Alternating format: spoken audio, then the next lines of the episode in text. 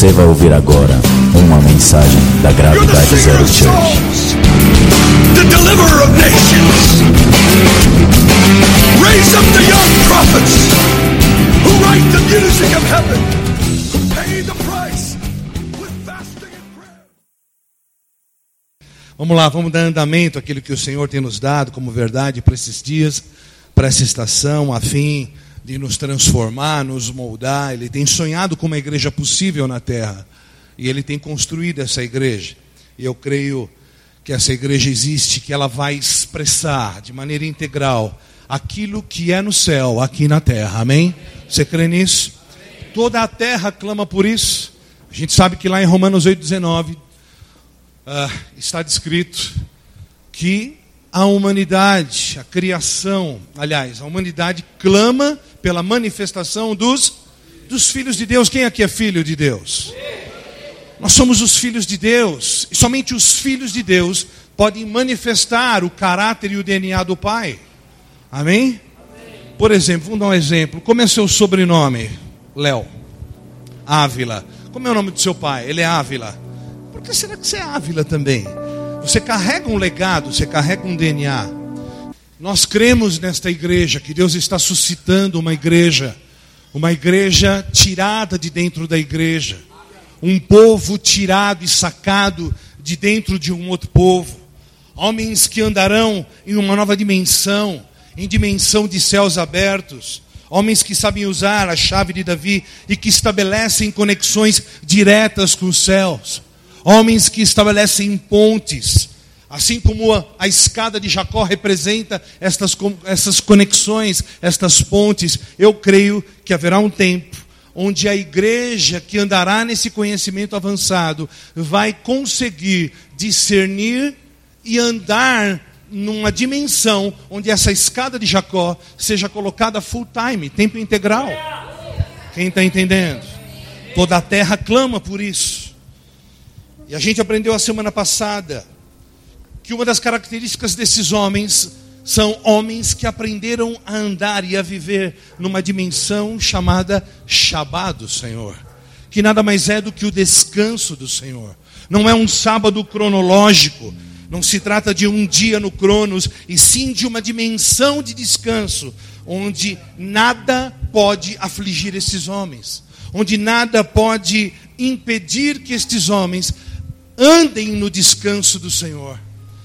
E o que, que nós aprendemos na semana passada? Que esse descanso do Senhor é como se nós estivéssemos andando numa dimensão onde tudo já tivesse sido concluído.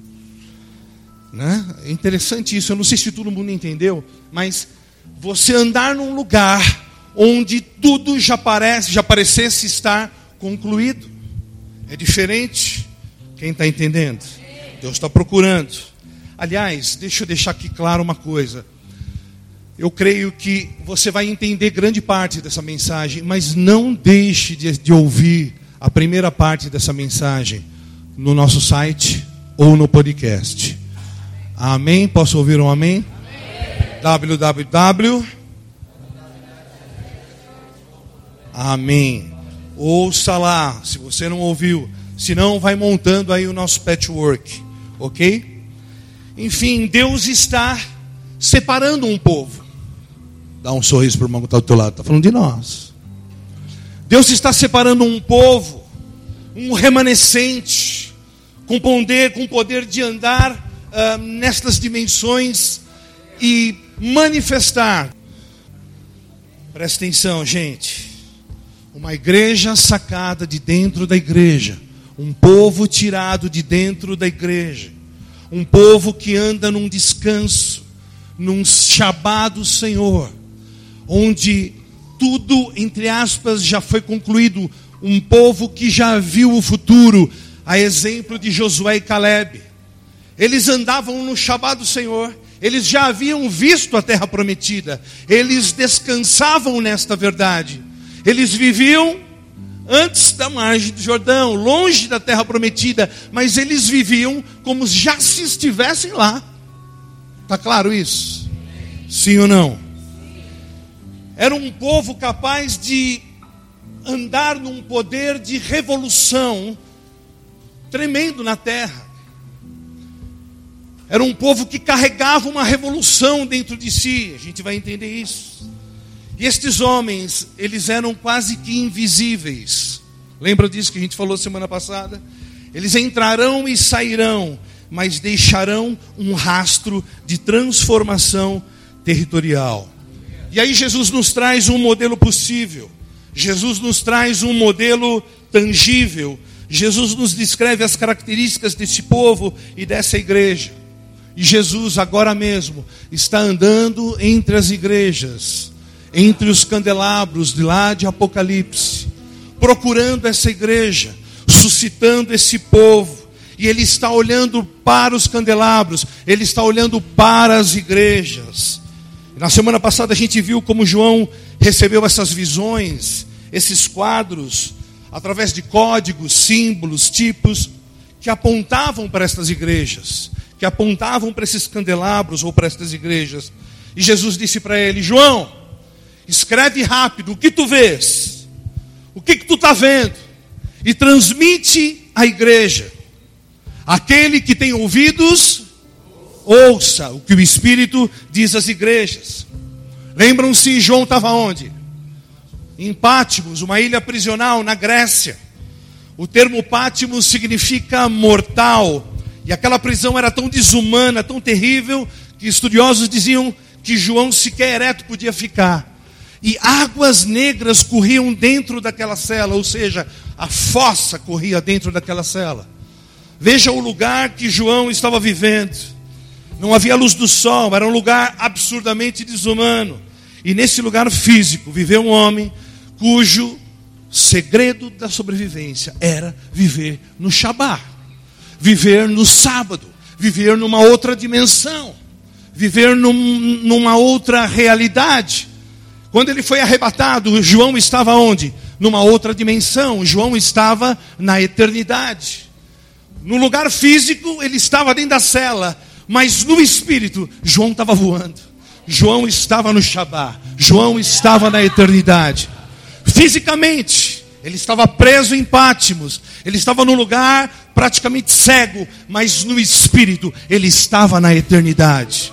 Era um outro lugar, era uma outra dimensão, onde nada o afligia. As águas negras não podiam afligir, a cela não podia prender. Por quê? Porque ele estava numa outra dimensão. Fala para o teu irmão, ele estava numa outra dimensão. A prisão não tinha poder sobre ele. Nada tinha poder sobre ele. Por quê? Porque ele estava numa outra dimensão. Ele estava numa outra realidade. E aí Jesus disse a ele: Então, João, eu tenho uma revelação para entregar a você e às igrejas. Isso breve acontecerá. João escreve porque logo vai acontecer. Fala para o teu irmão, vai acontecer logo. Veja, eu estou fazendo aqui apenas um pequeno revival, tá? Para não ficar né, um, um corte brusco. João escreve, escreve estas sete visões, escreve as sete igrejas. E o número sete aqui aponta, é a alegoria da plenitude. Tem a conotação de completo, perfeito, concluído. Veja, eram sete igrejas, literalmente sete igrejas. Mas ele estava falando com uma igreja só. Ele estava falando com a noiva do cordeiro. Ele estava falando com a igreja do Senhor. Mas literalmente, no contexto literal, eram sete igrejas. Sim ou não? Quem lembra? Eram sete condições, sete estados mentais, sete atitudes de uma mesma igreja. Fala para o teu irmão, é uma noiva só. Fala assim para ele: não são sete noivas, é uma noiva só. João escreve. E quando João se vira, ele vê aquele homem com a descrição de Apocalipse: cabelos de lã, olhos de fogo, pés reluzentes como de latão. Aquela descrição é, é poderosa, é incrível, é absurda. Era o próprio Jesus falando com João. Uau, que tremendo! E ele andava entre os candelabros, ele andava entre as igrejas. E o termo original grego era escrutinando. Escrutinando. Jesus estava fazendo um check-up, olhando tudo dentro das igrejas. Uau! Escrutinar, escrutinar, observando minuciosamente cada aspecto, cada particularidade de cada igreja. Meu irmão, vou falar algo para você, sem medo de errar. 90% das crises que eu e você passamos não é culpa do diabo. Apesar dele ser digno de toda a culpa, é legal botar a culpa no diabo, né? Ele é digno disso. É gostoso. Mas o fato é que estas crises nada mais é do que Jesus escrutinando, andando entre os candelabros, chacoalhando a igreja, chacoalhando os reinos dentro da igreja.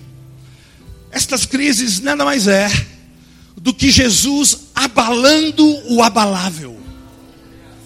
Jesus hoje está entre os candelabros, abalando o abalável. Abalando o abalável. O que é abalável na sua vida? O que é abalável no seu ministério, na sua história? Quem está entendendo? Oh, abalando abalável, chacoalhando a igreja, purificando a igreja. Jesus está escrutinando, avaliando corações para saber quem é rei na tua vida. É. Jesus está avaliando as nossas motivações. Jesus está avaliando uh, a nossa fé, testando a nossa fé. Jesus, em meio aos candelabros, está avaliando o nosso nível de compromisso. Jesus, em meio aos candelabros, está testando nossa fidelidade, está testando a nossa lealdade e vê de fato quem é rei no nosso coração. Amados, o diabo não tem autoridade para chacoalhar a igreja, só Deus tem. É Deus que está chacoalhando a igreja, é Deus que está chacoalhando os reinos da terra, é Deus que está chacoalhando os reinos da terra. E é, o, e é Deus que está chacoalhando os reinos da terra dentro da igreja. Fala para o teu irmão, é Deus, irmão. Poxa, eu pensei que era o diabo. Fala para o teu irmão, é Deus. e aí Jesus começa então a descrever as sete igrejas. E veja, semana passada a gente não falou praticamente nada de nenhuma destas igrejas. Ele começa a falar, João, diga a Sardes Eis que eu tenho algo contra ti, Sardes. E aí Jesus começa a descrever Sardes. Veja, é Jesus, ok?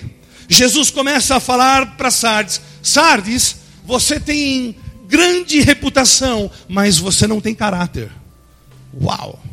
Jesus está falando com a igreja dele. Presta atenção. E eu quero que dentro desse universo imenso de sete igrejas, você se encontre dentro de uma dessas igrejas. E a minha oração é, em nome de Jesus, que eu e você possamos nos encontrar dentro de Filadélfia. Amém? Mas enfim, Jesus começa a descrever Sardes e diz: João, escreve e fala. Sardes tem grande reputação, tem uma boa retórica. Sardes uh, tem grandes valores, aos olhos dos homens, mas não tem caráter. Uau! Eles transferiam conhecimento, mas não havia substância espiritual efetiva a ponto de mudar as suas próprias vidas. Uau! Ele está falando da igreja do Senhor. É como ser ter um grande conhecimento, o conhecimento do Logos, a letra. E a Bíblia diz que a letra, a letra mata. Eles conheciam o Logos, que não era rema, que não era vivo, que não era vida. Vocês têm grande reputação, mas não têm caráter. João fala isso para eles. Está escrito assim em Apocalipse 3, verso do 1 ao 3, eu vou ler. Ao anjo da igreja em Sardes escreva: Estas são as palavras daquele que tem os sete Espíritos de Deus e as sete estrelas. Conheço as suas obras você tem fama de estar vivo, mas está morto. Esteja atento, fortaleça o que resta e o que estava para morrer, pois não achei suas obras perfeitas aos olhos do meu Deus. Lembre-se, portanto, do que você recebeu e ouviu. Obedeça e arrependa-se. Mas se você não estiver atento, virei como um ladrão, e você não saberá a que hora virei contra você. Uau! Feche teus olhos, vamos orar novamente. Pai, nós te bendizemos e te louvamos pela tua palavra. Tua palavra que é água de beber, é água de lavar, Senhor. Nós amamos a tua palavra, nós desejamos a tua palavra. E sabemos que precisamos, é imperativo, não há outra forma. Precisamos ser lavados pela tua palavra para sermos conformados à própria palavra, para que sejamos encontrados aptos no grande e terrível dia do Senhor. Pai, em nome de Jesus, portanto, que esta palavra não seja para nós logos, mas ela seja rema, viva, vida, ela nos arranque do nosso lugar de conforto, para que nós possamos, meu Pai, mergulhar, meu Pai, no rio do, do furioso amor de Deus, sermos transformados pela tua palavra, Senhor, a fim de que os homens vejam em nós a tua verdade, o Cristo verdade. Senhor, há um clamor lá fora, há um clamor lá fora, um clamor, Senhor, como o clamor de Filipe.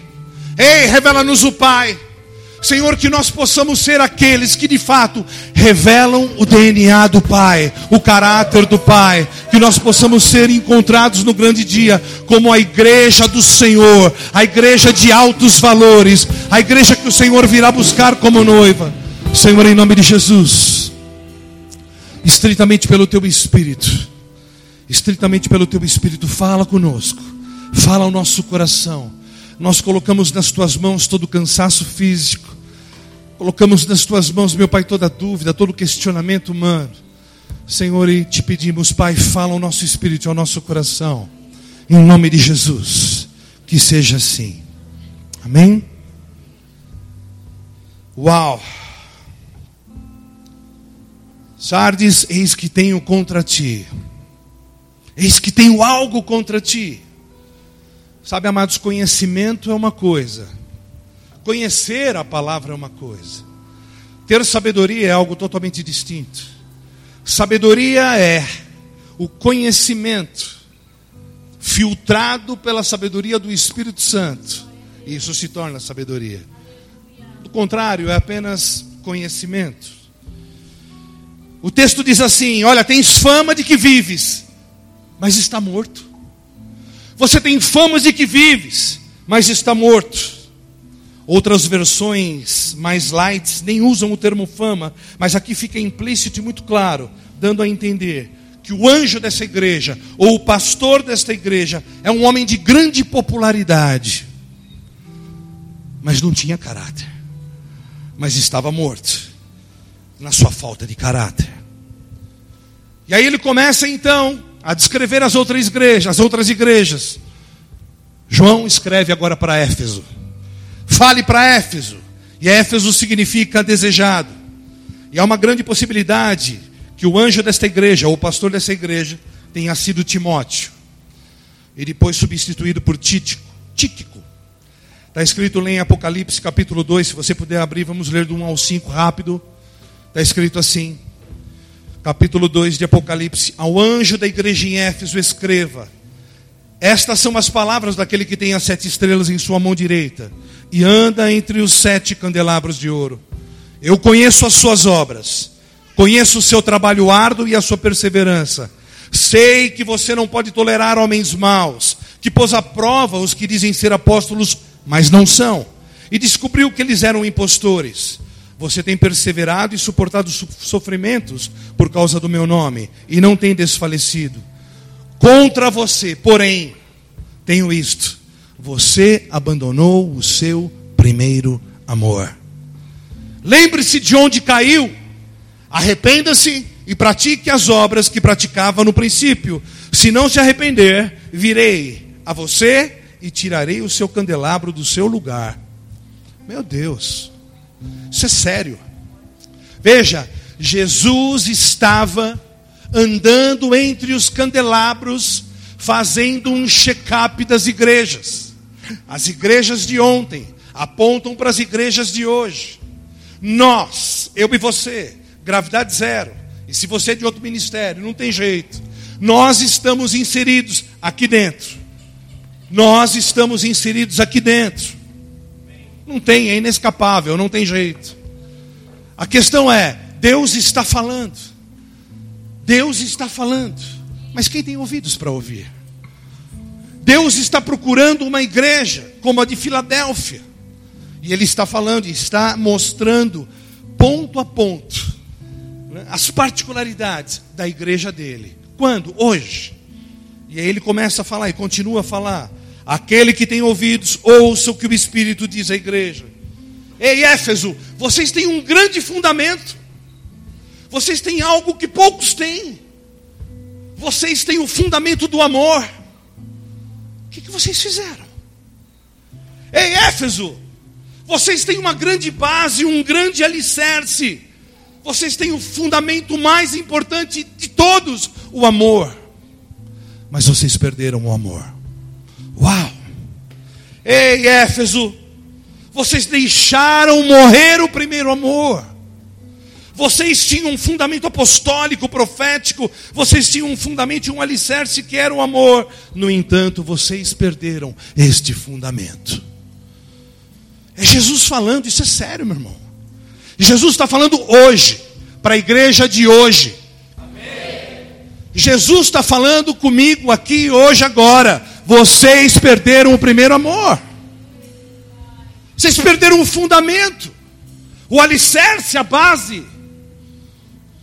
Olha, eu vejo o teu esforço, eu vejo os teus valores, mas vocês perderam o primeiro amor. Eu vejo as tuas obras, eu vi o teu esforço, mas aqui está o segredo da queda. O teu esforço não era por amor às pessoas, e sim pela estrutura. Uau! Tanto é que eles se tornaram a maior igreja da Ásia. Nós estudamos há pouco Éfeso. Éfeso era uma mega igreja. Paulo perdeu três anos ensinando dia e noite a eles. Paulo, três anos. Eles tinham uma unção apostólica e profética. No entanto, Jesus disse: Tenho algo contra você. Você deixou o seu primeiro amor. Você deixou a base, deixou o alicerce. Você perdeu a simplicidade. Você perdeu para si própria. Você perdeu o teu jeito simples. A estrutura te engoliu. Olha a advertência para as igrejas de hoje aqui. Você já viu algum filme assim? Eu já vi filmes assim. E se, e se vacilar, quem está entendendo? E Paulo ainda os adverte, voltando ainda para o nosso estudo recente, porque Jesus não está falando isso para Éfeso, mas Paulo disse isso para Éfeso: cuidado, pois de dentro da igreja, de dentro de vocês mesmos, sairão lobos que atrairão discípulos para para si. Gente, ele está falando com a igreja com a igreja do Senhor. Cuidado, porque quando eu for embora, se levantarão falsos apóstolos que atrairão gente, arrebanharão discípulos para si. Uau, meu Deus. Paulo disse: eles deixarão de amar, deixaram fundamento, pararam de amar, porque na verdade nunca amaram. E eles são vaidosos e amantes de si mesmos, e muitos seguirão a homens, porque perderam o fundamento. E é interessante como a gente vê essas coisas tão perto de nós. E Deus é bom que Ele sempre avisa. Porém, quem tem ouvidos para ouvir? Aquele que tem ouvidos, ouça o que o Espírito diz às igrejas. E aí ele diz assim: João, agora fale para a igreja de Tiatira. E está lá descrito em Apocalipse 2, de 18 a 20. Se você quiser, acompanhe. Ao anjo da igreja em Tiatira, escreva: Estas são as palavras do Filho de Deus, cujos olhos são como chama de fogo, e os pés como bronze reluzente. Conheço as suas obras, o seu amor, a sua fé, o seu serviço, a sua perseverança.